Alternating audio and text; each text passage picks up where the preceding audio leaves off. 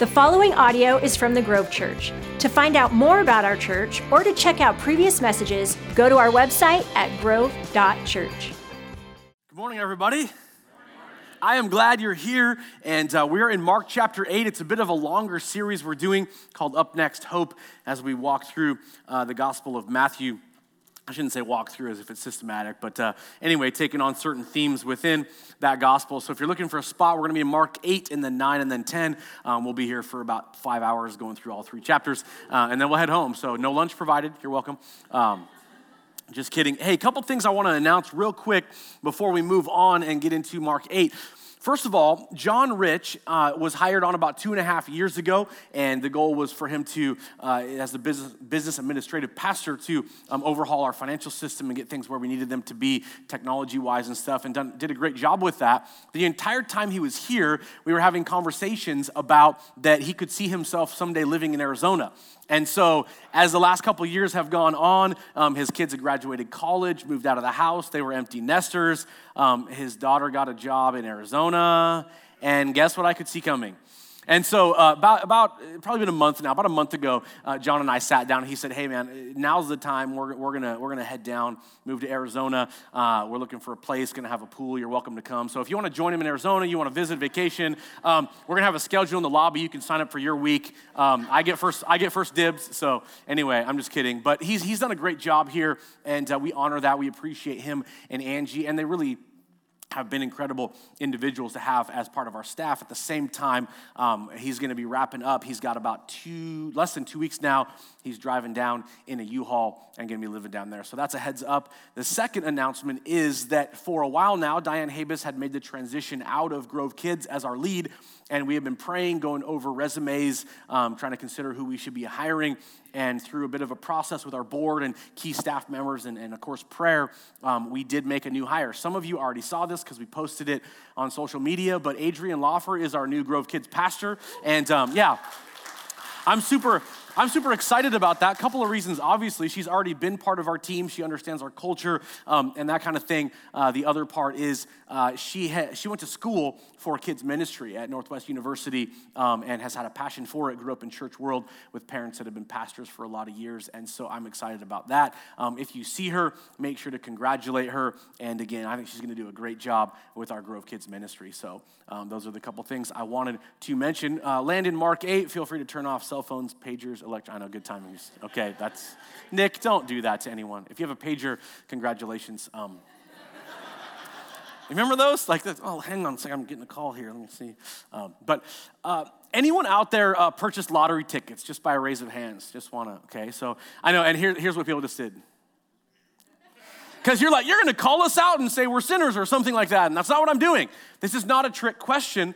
Um, uh, maybe you've purchased lottery tickets. There are some people that let the machine pick their numbers. Other people like, well, I pick my numbers because anniversaries and birthdays, and somehow God's going to make it all line, I'll win. Anyway, um, and so maybe you do that, but I want you to do, do me a favor for a second. And for all of us, imagine that there's a lady that somehow could tell you what the numbers were to the next Powerball okay? Um, and, and, and she was looking for you to tell you those numbers. Um, how many of you, by a raise of hands, would say, Yeah, I want those numbers, okay? So, you guys, there's like 10 hands, and you're full of yourselves, okay?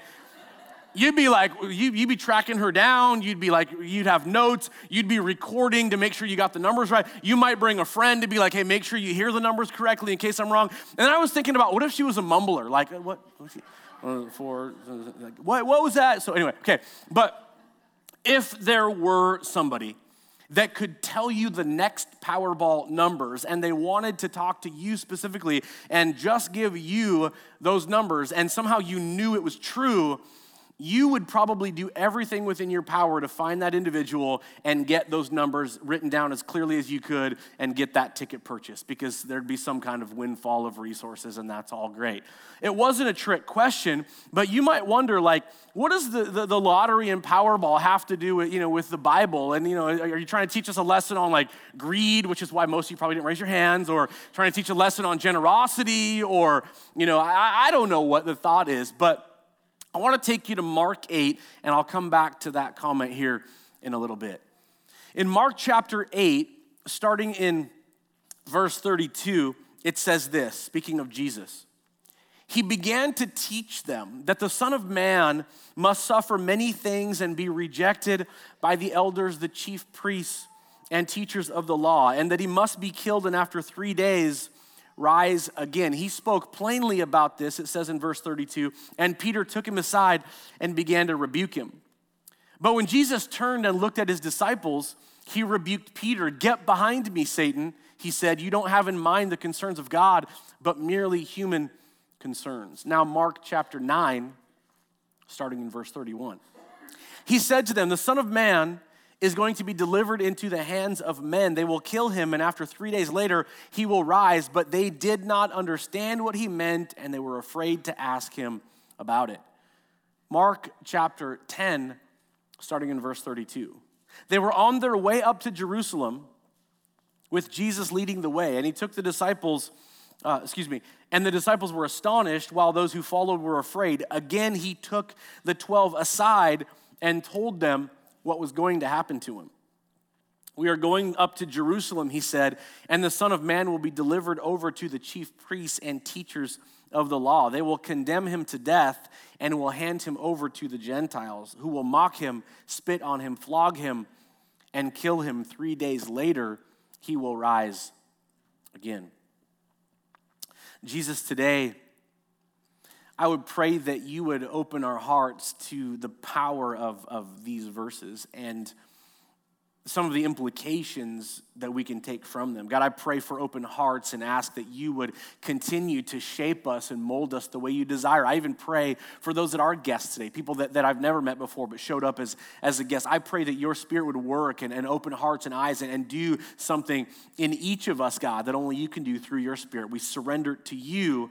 God, I also pray for Haiti and all that's going on with the earthquake and now maybe a possible tropical storm on the way and just ask for your grace. I pray you would rise up people that can, that can help and, and, and and do a great work. Thank you for Convoy of Hope that we partner with that has already got plans and is, is, is getting there and on the ground and going to have all kinds of water and food and supplies and rescue work. We just pray for your grace over that nation right now as they suffer what they are. God, we just thank you for your work even as we ask for it. In Jesus' name, amen continue to keep Haiti in your prayers. And by the way, as a church over time, we've put together certain trips where we want to do relief work.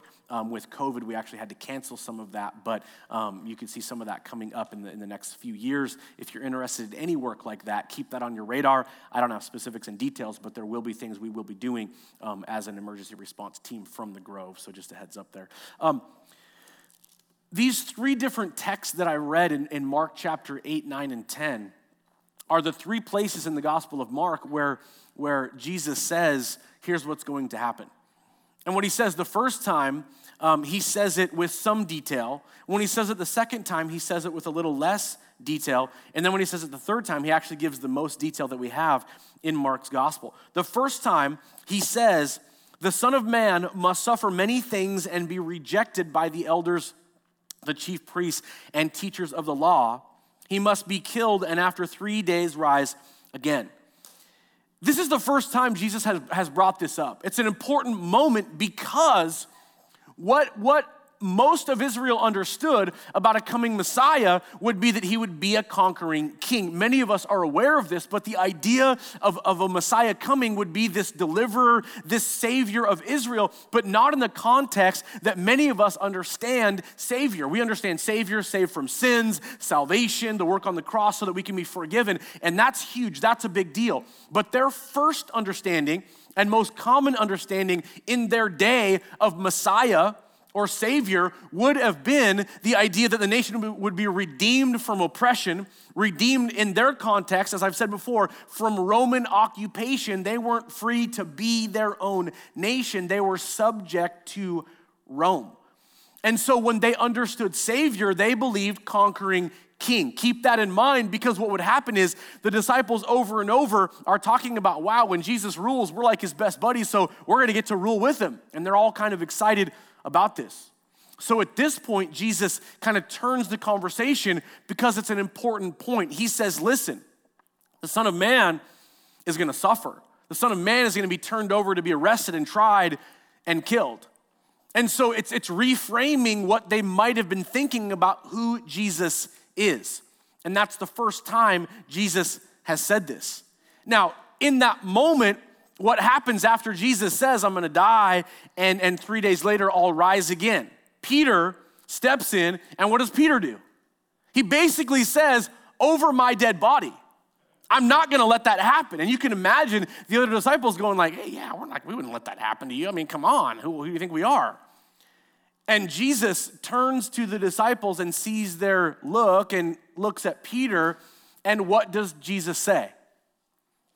Get behind me, Satan. Now, you can look at that and go, why was Jesus so harsh with Peter in that moment? I don't know if you've ever used that phrase with anybody that you love, but I never have. I would hope that you never have. But, but here's Jesus, and here the, the, the key here is understanding the conversation that happened right before this. Right before this, Jesus, as he's been teaching the disciples now for quite a long time, at the point before this, he says, Who do people say that I am? Does this ring a bell? Who do people say that I am? And they say, well, some say, you know, Elijah, you know, or John the Baptist come back to life or whatever. And then he says, Who do you say that I am? And who's the one that steps up and speaks up? Peter. And what does Peter say? You are the Christ, the Messiah, the Son of the living God. And what is Jesus' response? You got it right, Peter. Great job. Now let's keep that on the down low. And then he moves into the Son of Man must suffer at the hands of the chief priests and elders and teachers of the law.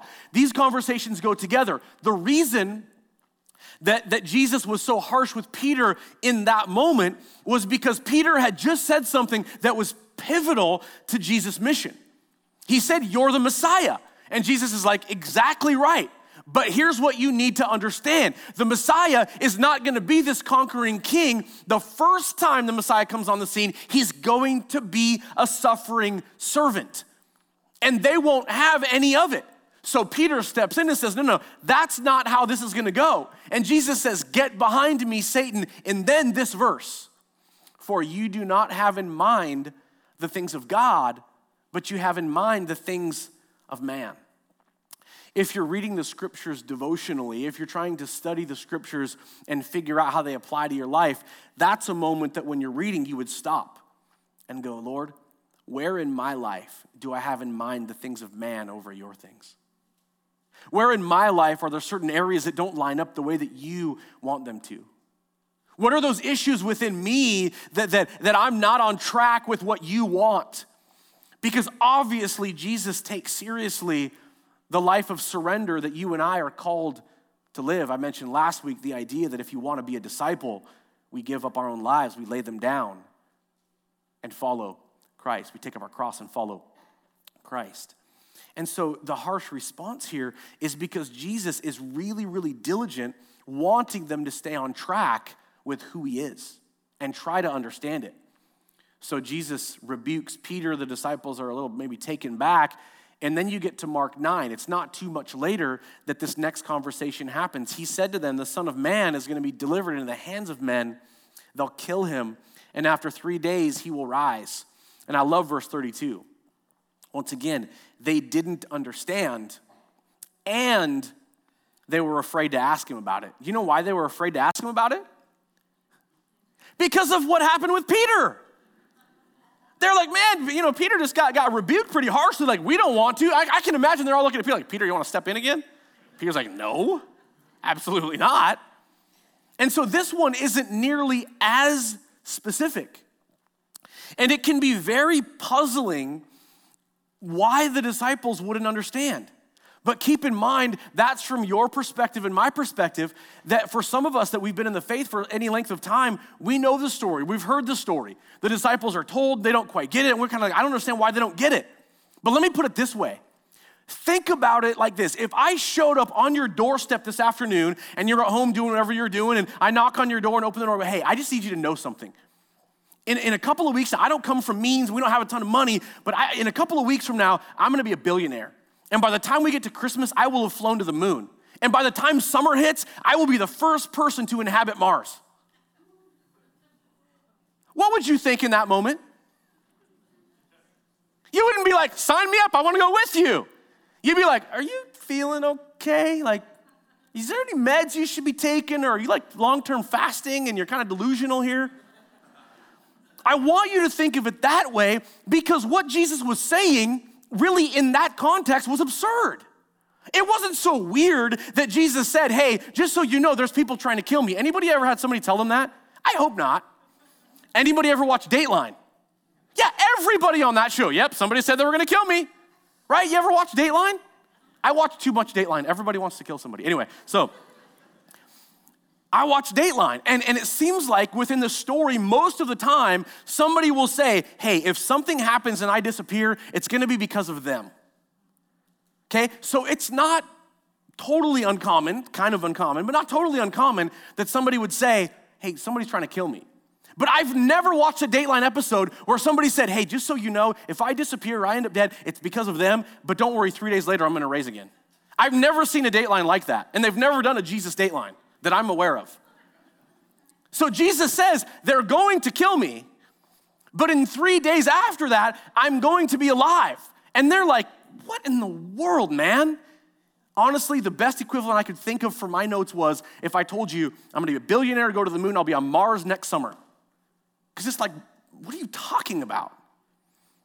That's for the disciples how hard it was for them to understand you're going to be killed, but you're going to be alive three days later. So when you get to the last one in Mark 10, that he says it the third time that he explains to them what's going to happen, it says they were on their way up to Jerusalem with Jesus leading the way. This is important to understand this verse. With Jesus leading the way, and the disciples were astonished, while those who followed were afraid. That verse specifically is trying to help us understand Mark 10 is the beginning of, of what we basically call the passion.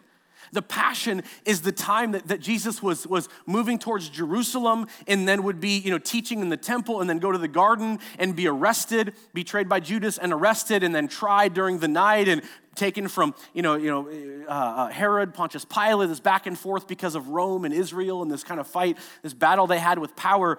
And, and, Mark 10 is the beginning of it. So that verse is specifically saying, as he moved towards Jerusalem, they could tell that something big was building. They could tell that something big was going to happen. And as I've said before, throughout Mark and the other Gospels, the heat was being turned up. So now that Jesus is heading to the center of the religious world at that point in Jerusalem, it was a big deal that Jesus is like, all right, let's go, guys.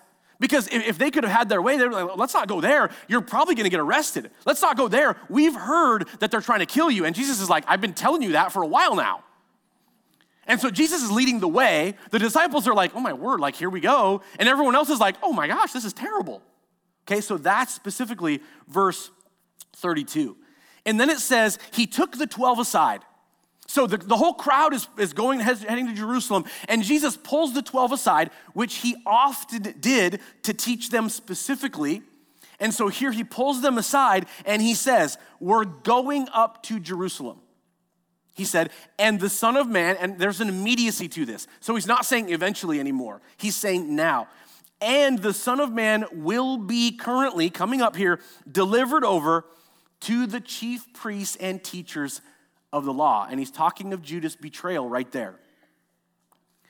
They will condemn him to death because they had the right to do that in trial, but then they had to get permission from Rome to actually perform the execution. They will condemn him to death and will hand him over to the Gentiles. He hasn't said this yet, so this is very specific. They will mock him, spit on him, flog him, and kill him. Those are prophetic going back to the Old Testament, the mocking and spitting on him, all, it was all foretold in the Old Testament that that was what would happen in the Messiah. Isaiah 53 talks of the suffering servant in detail. And then it says, um, they will mock him, spit on him, flog him, kill him. Three days later, he will rise. Do you know what follows this conversation? Okay, l- let me rewind for a second. Don't read ahead yet. Jesus is heading to Jerusalem. The disciples are like, This is actually happening. And the crowd's like, This is terrible. He's gonna get killed. We're afraid for his life. Oh my word.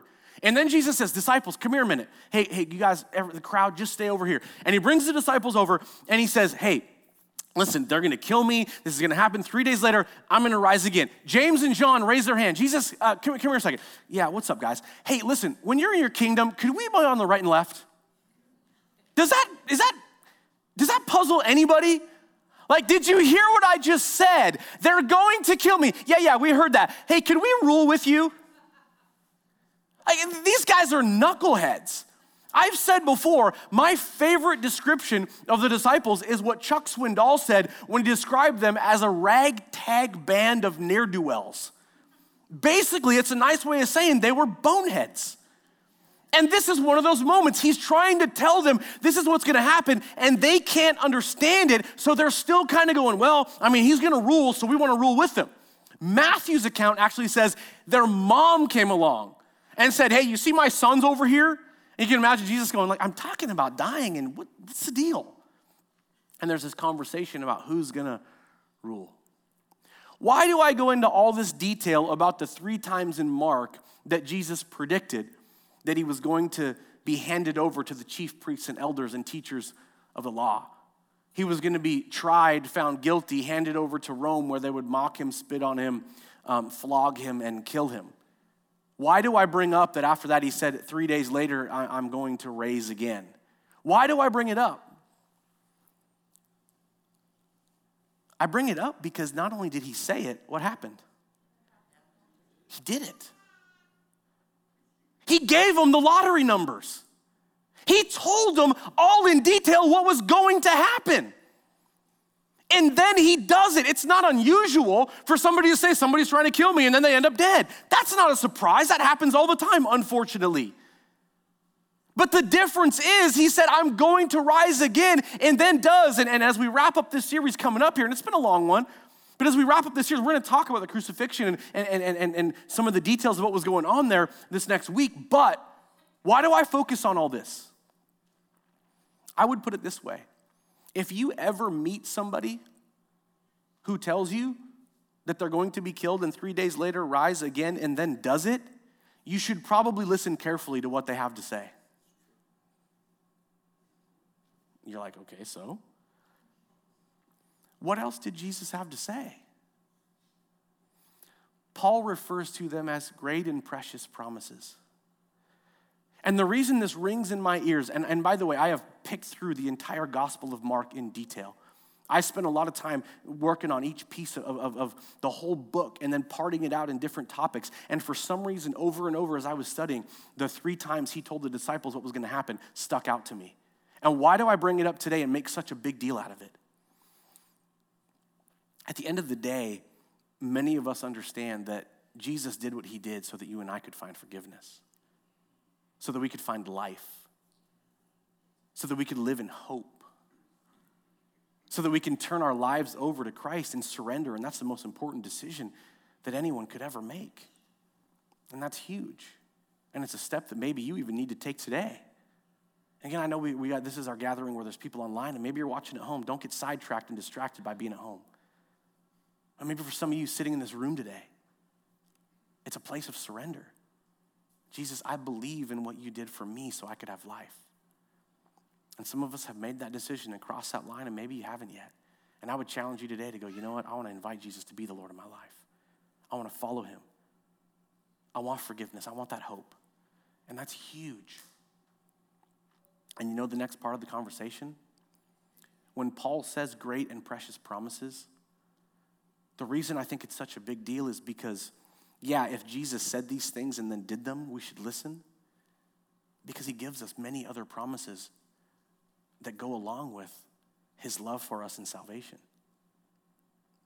And that's where, in a world that there's, there's all these voices that are screaming at us, all these voices that talk of, of ways to exist that, that, you know, we sort of, if it feels good, do it world, instant gratification world, coping with, with, with stress through a bottle or pills or you know, substances world.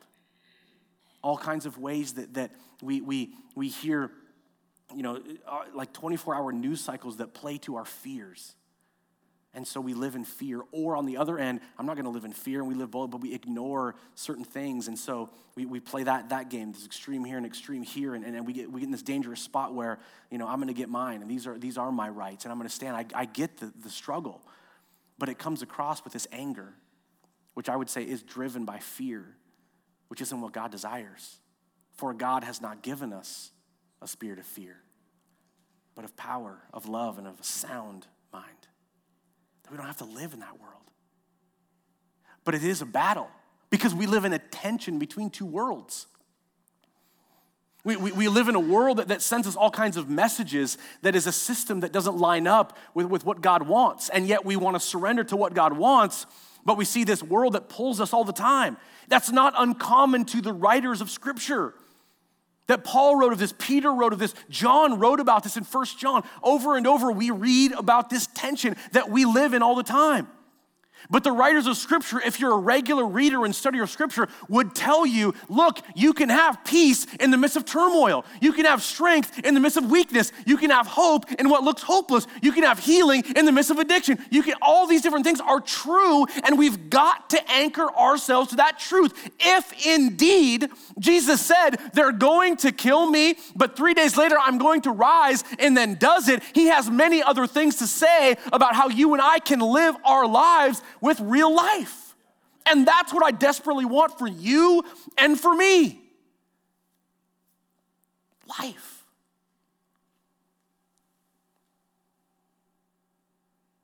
If Jesus were to come to you today and challenge you, you don't have in mind the things of God, but the things of mankind, what might be on that list? If he were to get specific with you, what might be on your list? A nagging anxiety? A gripping fear? A sense of, I'm going to do what I want to do? A leaning into things that you know God has said, run from that. Is there an addiction? Is there a habit you've picked up? Are there ways that you think that, that constantly plague you?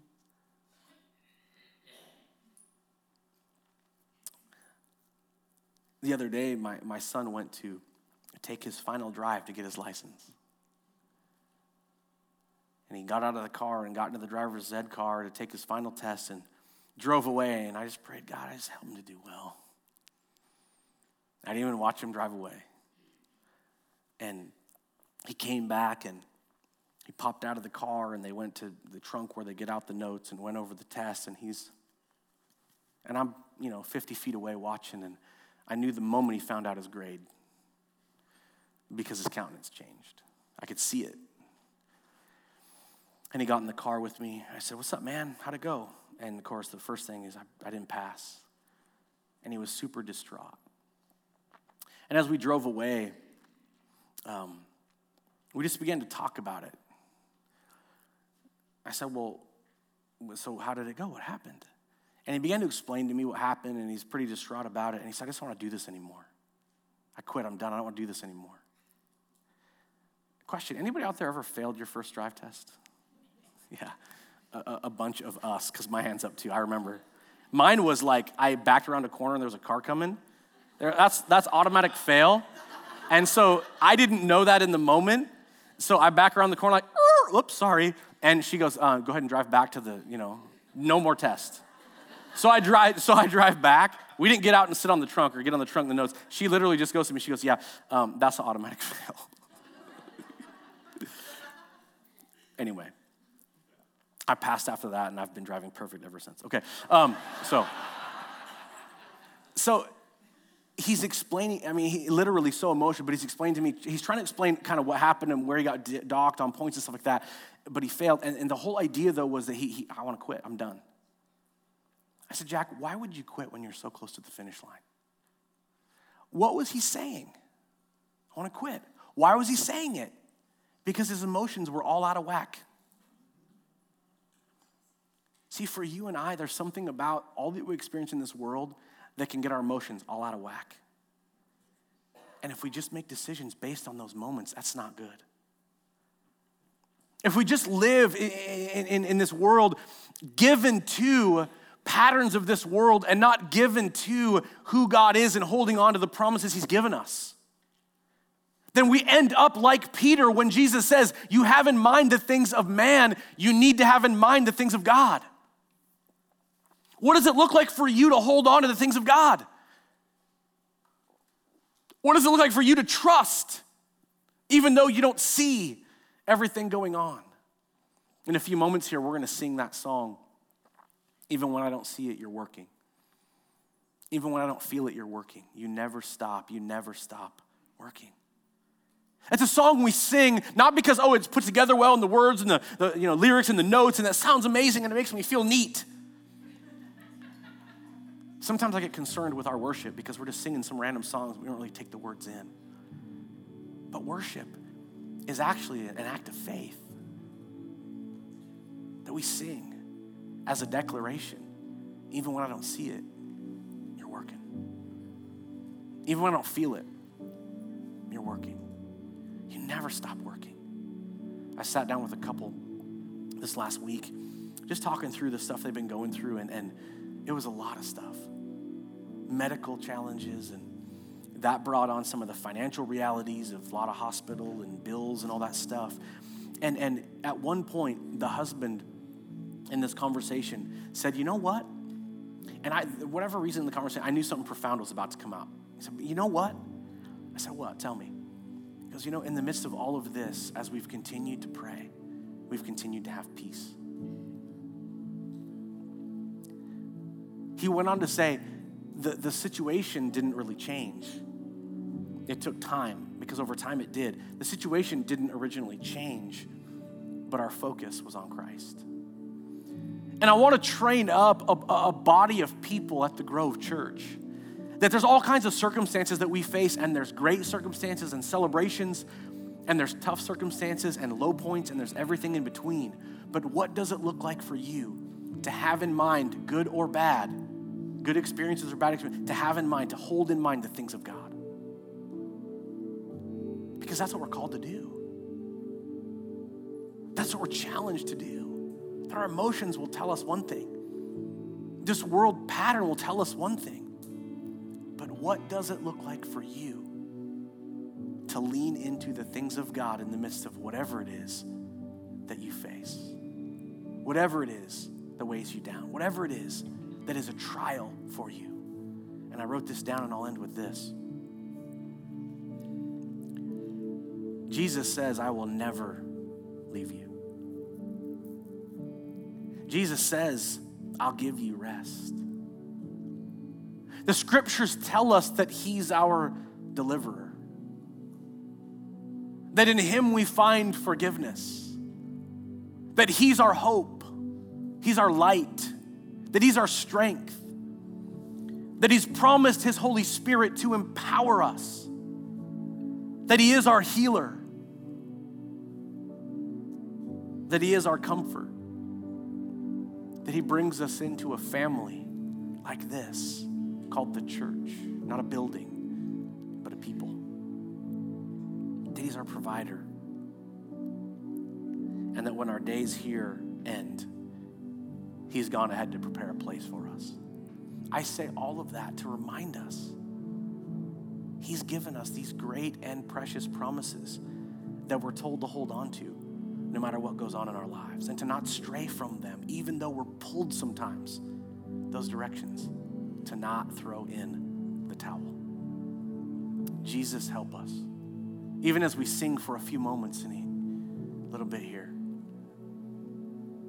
to trust to not be given to the negativity, to not be given to the fear, to not be given to the anger and, and, expression that we see all over the place, especially on social media, to not, to not walk in hopelessness, but also not be given to our selfish patterns of addiction or, or straying from our marriages and, and, and being entertained by some other relationship. God, not being given to, to cooling off and chilling out because of what a bottle can do for us or what a pill can do for us. I'm grateful for medical science and I'm grateful for medications, but at the same time, time, God. Sometimes we medicate in ways that you're saying, hey, be aware there's a problem here. God, help us not live by the pattern of this world, to not live by what Jesus said to Peter, having in mind the things of man, but to be, to be disciplined, to keep in mind the things of God, that you have your ways, that we lean in and choose to trust. And it's so fun,